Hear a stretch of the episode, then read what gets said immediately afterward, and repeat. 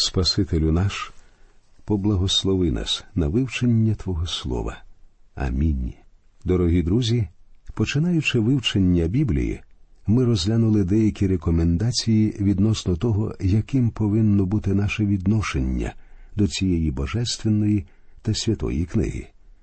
Ми згадували про те, що Біблію треба читати, вивчати, розмірковувати, і ось тепер важливою умовою є послухання Біблії, тобто слухняність Слову Божому. Прикладом цього може служити Авраам. Бог явився йому, коли покликав його з Уру, що в халдейськім краї, а потім ще раз, коли Авраам прийшов до обіцяної землі. Але Авраам утік до Єгипту, коли настав голодомор, і упродовж цього часу Бог нічого не говорив йому. Бог не являвся Авраамові доти, доки той не повернувся до наданого йому краю. Чому? Через недостатнє послухання. Доки Авраам не послухався того, що Бог уже відкрив йому, Бог не був готовий відкрити йому жодну іншу істину. Так само і з нами. Коли ми слухняні, Бог відкриває нам нові істини. Навіть Євангеліє, надане нам заради спасіння наших душ, дано нам з вираженою метою послухання. Найважливіший документ, написаний коли-небудь стосовно Євангелія, це послання святого апостола Павла до римлян. І апостол Павло пов'язує з Євангелієм це питання послуху. Ось що він пише на самому початку свого послання, читаємо римлянам 1.5. Через нього прийняли ми благодать і апостольство на послух віри через ім'я Його між усіма народами. Святий апостол Павло знову повертається до питання послуху наприкінці свого послання до римлян. Читаємо 16.26. А тепер виявлена і через пророцькі писання з наказу вічного Бога на послух вірі по всіх народах провіщена. Послух вірі це остання річ, яку виголошує святий апостол в цьому посланні. А що міститься у проміжку? Апостол пояснює, що таке Євангеліє. Це велика доктринальна частина послання. Потім йде частина, присвячена нашим обов'язкам, тому, що ми маємо робити. Отож святий апостол Павло обгорнув Євангеліє питанням послуху. Замислимося над цим терміном послух вірі. Саме тут Адам та Єва зробили хибний крок. Єва не лише прислухалася до голосу сатани, запеклого ворога Бога, вона виявила непослух Богові. Послух Богу є дуже важливий. Ми повинні добре усвідомлювати, що Бог припинить відкривати нам істину, якщо ми виявимо непослух йому. Аби мати користь від читання та вивчення Біблії, ми повинні проявляти послух їй. Крім вище сказаного, послухання є важливе через таку причину. Існують люди, котрі судять про християнство, дивлячись на тебе, мій друже, та на мене. Добре сказав один проповідник. Найкращий спосіб захищати Євангеліє це жити життям гідним Євангелія. Якось зібралися четверо проповідників. Під кінець бесіди розмова зайшла про переваги різних перекладів Біблії. Одному був дуже до вподоби переклад, зроблений за часів короля Якова, другий уподобав американську стандартну версію переклада, оскільки вона більш точно відповідає древнім єврейським та грецьким текстам. Третьому найбільше сподобався сучасний варіант перекладу через сучасність стилю. Четвертий проповідник мовчки слухав обмін точками зору. Коли звернулися до нього висловити власну точку зору, він сказав більш за все мені до вподоби переклад Біблії, зроблений моєю матусею. Вона переклала книгу своїм життям, і це є найпереконливіший переклад з усіх, які мені довелося бачити. Шановні слухачі, пригадаємо слова святого апостола Павла, адресовані християнам у Корінфі. ви наш лист, написаний у наших серцях, якого всі люди знають і читають. Виявляєте ви, що ви лист Христів, нами вислужений, що написаний не чорнилом, але духом Бога живого, не на таблицях камінних, але на тілесних таблицях серця. 2 Коринтян 3.2.3 О, як важливо проявляти послух Біблії. Любі друзі, я глибоко переконаний ось у чому. Сьогодні християнство потерпає більшою мірою саме від тих, хто ходить до церкви, а не від будь-кого іншого. Це є однією з причин того, чому суспільство просичене духом бунтарства. Відверто кажучи, життя багатьох членів церков викликає недовіру у людей та відвертає їх від церкви. Якось у одного адвоката запитали, чому він не став християнином. Ось що він відповів: Я б теж став християнином, якби не зустрічав так багато тих, хто називає себе християнами. Як це сумно визнавати, чи не так? Отож, у зв'язку з цим ми маємо переглянути наше життя. Ще раз наголошую послух Слову Божому це дуже важливо для нас. Сьома остання рекомендація передай, розкажи іншому. Шановний слухаче, ти повинен не тільки читати Біблію, не тільки вивчати її, не тільки знайомитися з написаним про Біблію іншими, але й передавати набуті знання іншим людям. Саме таким чином повинен діяти кожен із нас. Вивчаючи Біблію, ти досягнеш точки насичення, якщо не будеш ділитися набутими знаннями з іншими людьми. З якоїсь невідомої нам причини Всевишній Творець не дозволить тобі відірватися від людей та перетворитися на ходячу біблійну енциклопедію. Ти не зможеш знати геть усе в той час, як інші люди залишатимуться в повному невіданні. Я думаю, саме через це Бог проголосив не кидаємо збору свого, як то звичай у деяких, але заохочуємось, і тим більше, скільки більше ви бачите, що наближається день той. Євреям 10, 25. Бог наказав нам бути свідками. Він так і сказав ви маєте стати свідками. Він не закликав нас бути ні ходячими енциклопедіями, ані вчити на пам'ять цілі розділи Біблії. Друже, не закопуй Божу істину у записнику. Якось хтось доречно зауважив про те, що навчання це процес переходу інформації із зошита викладача у зошити учнів без затримки в головах та розумінні останніх. А вже ж, існує чимало біблійних істин, з якими це саме відбувається. Ними не користуються у житті, вони залишаються нерозділеними ні з ким. Бог закликає нас, аби ми сьогодні були свідками. Це означає, що ми повинні передавати відкриті нам біблійні істини іншим людям. Що стосується мене, я добре засвоїв цей урок ще під час навчання у духовній семінарії. На останньому курсі я став проповідувати в одній церкві. Те ж саме робили ще п'ятеро моїх однокурсників. Одразу після випуску із семінарії ми помітили, що принаймні на рік випереджаємо всіх інших однокурсників. Чому так сталося? Чи були ми розумнішими за всіх інших? Ні. Це сталося тому, що ми ділилися відкритими нам у Біблії істинами і набутими про Біблію знаннями. Бог спромігся надати нам набагато більше, ніж коли б він діяв у будь-який інший спосіб. Друзі мої, ще раз закликаю ділитися з іншими людьми відкритими вам у Біблії істинами та набутими вами про Біблію знаннями. Дозвольте мені знову повторити всі семеро рекомендацій і слідувати, яким необхідно, коли ви берете у руки Слово Боже. Починайте з молитви.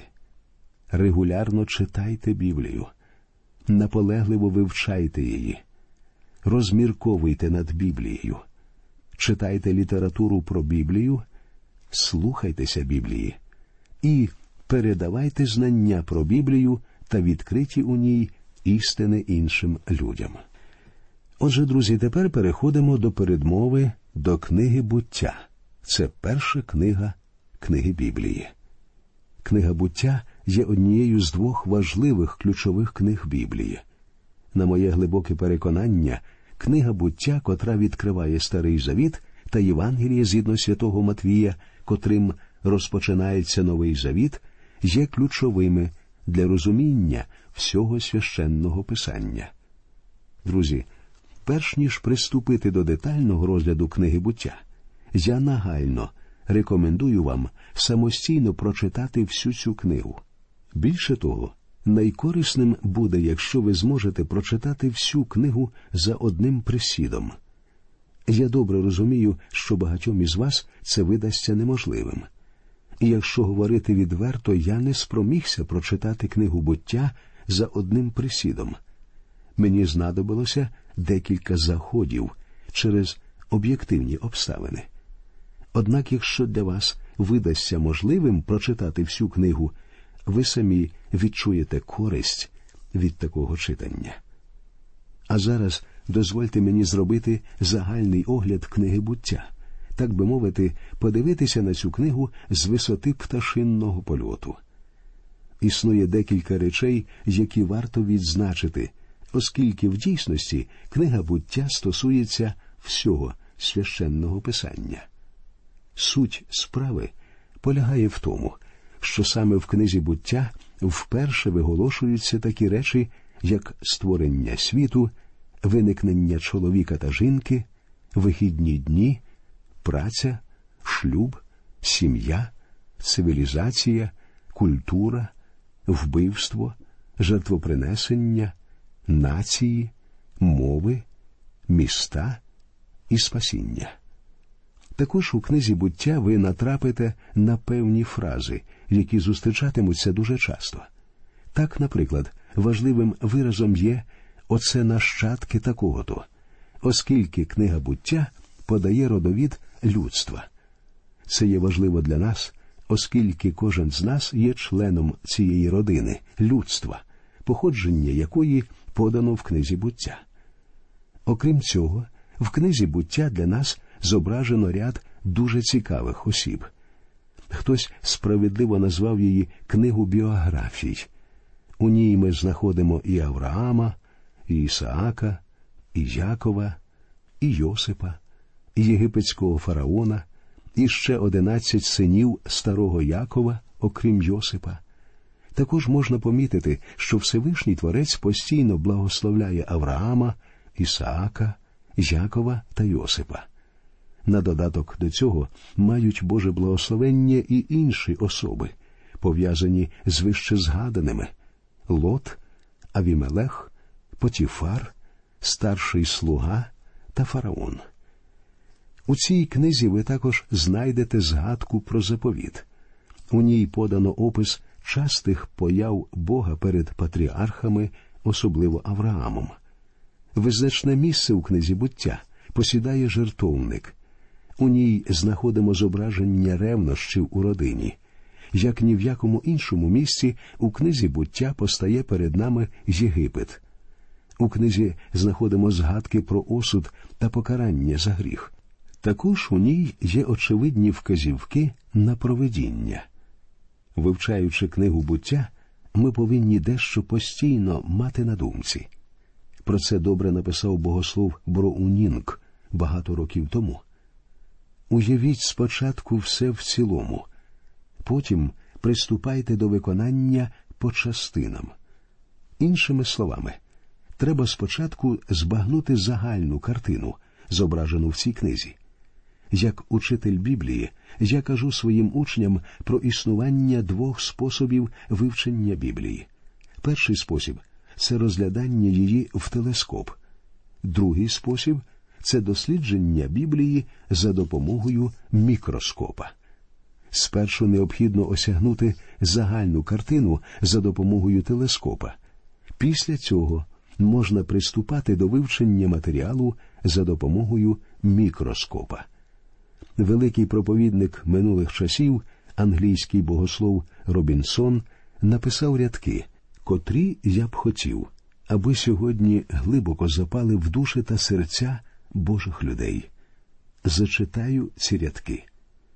Ми живемо в епоху книг.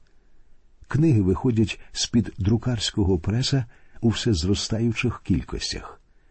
І ми постійно читаємо всілякі підручники, настанови, статті, книги посвячення, критичні книги, книги про Біблію, книги про Євангелія.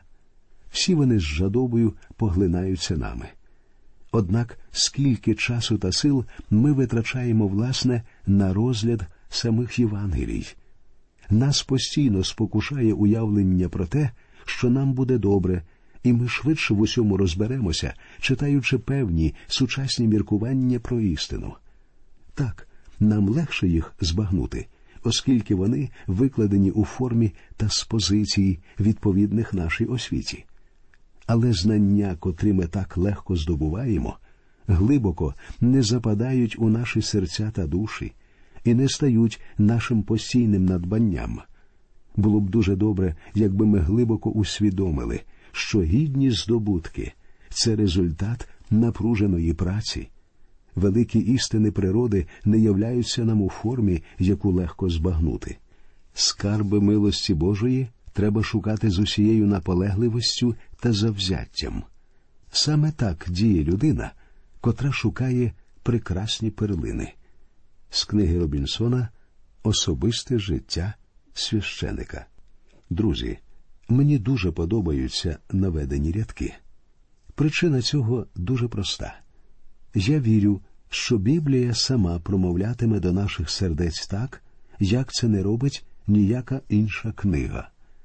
Через це в наших радіопередачах я постійно посилатимусь на текст святого Писання. В наші дні видаються нові переклади Біблії. В дійсності вони виходять з під друкарського пресу так швидко, як розмножуються кролі. Як би там не було, я продовжуватиму користуватися авторизованим традиційним перекладом. Я категорично відмовляюся замінити гостроту та точність геніального перекладу на спрощеність, безколірність та відсутність смаку сучасних посередніх перекладів. Отож, друзі, якщо ви вже встигли прочитати всю книгу буття, дозвольте запитати вас, як би ви поділили цю книгу, якби вам запропонували поділити її на дві частини? Ви напевне помітили, що перші одинадцять розділів складають єдине ціле, а починаючи з дванадцятого і до кінця книги, ми бачимо зовсім іншу частину. Ці дві частини мають декілька очевидних відмінностей. Перша частина охоплює проміжок від сотворіння світу до появи Авраама, друга частина охоплює часи від Авраама до Йосипа. В першій частині розглядаються глобальні теми. Ці теми продовжують турбувати мислячих людей і в наші дні.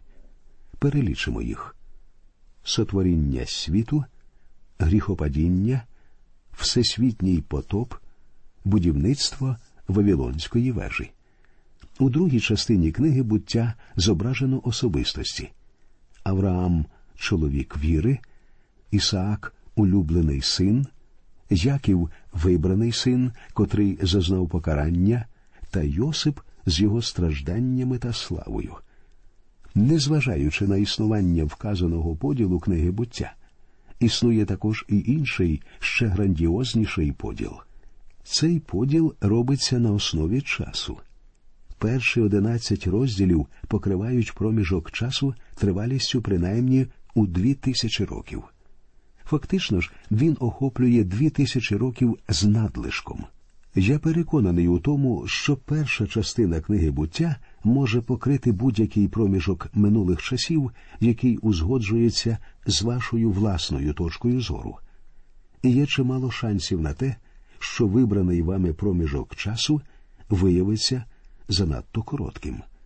Принаймні, ми знаємо, що перша частина книги буття покриває як мінімум два тисячоліття. Ця частина складається з перших одинадцяти розділів. Однак друга частина книги буття, що складається з 39 розділів, покриває лише три з половиною століття. В дійсності весь виклад святого Писання, починаючи з 12-го розділу книги буття, через весь старий завіт та через увесь новий завіт покриває проміжок часу у дві тисячі років у цілому. Таким чином, якщо дивитися з позиції часових проміжків, ви пройшли половину Біблії, коли прочитали перші одинадцять розділів книги буття. Але про це ми поговоримо в нашій наступній радіопередачі. Наш час закінчується. До нових зустрічей в ефірі.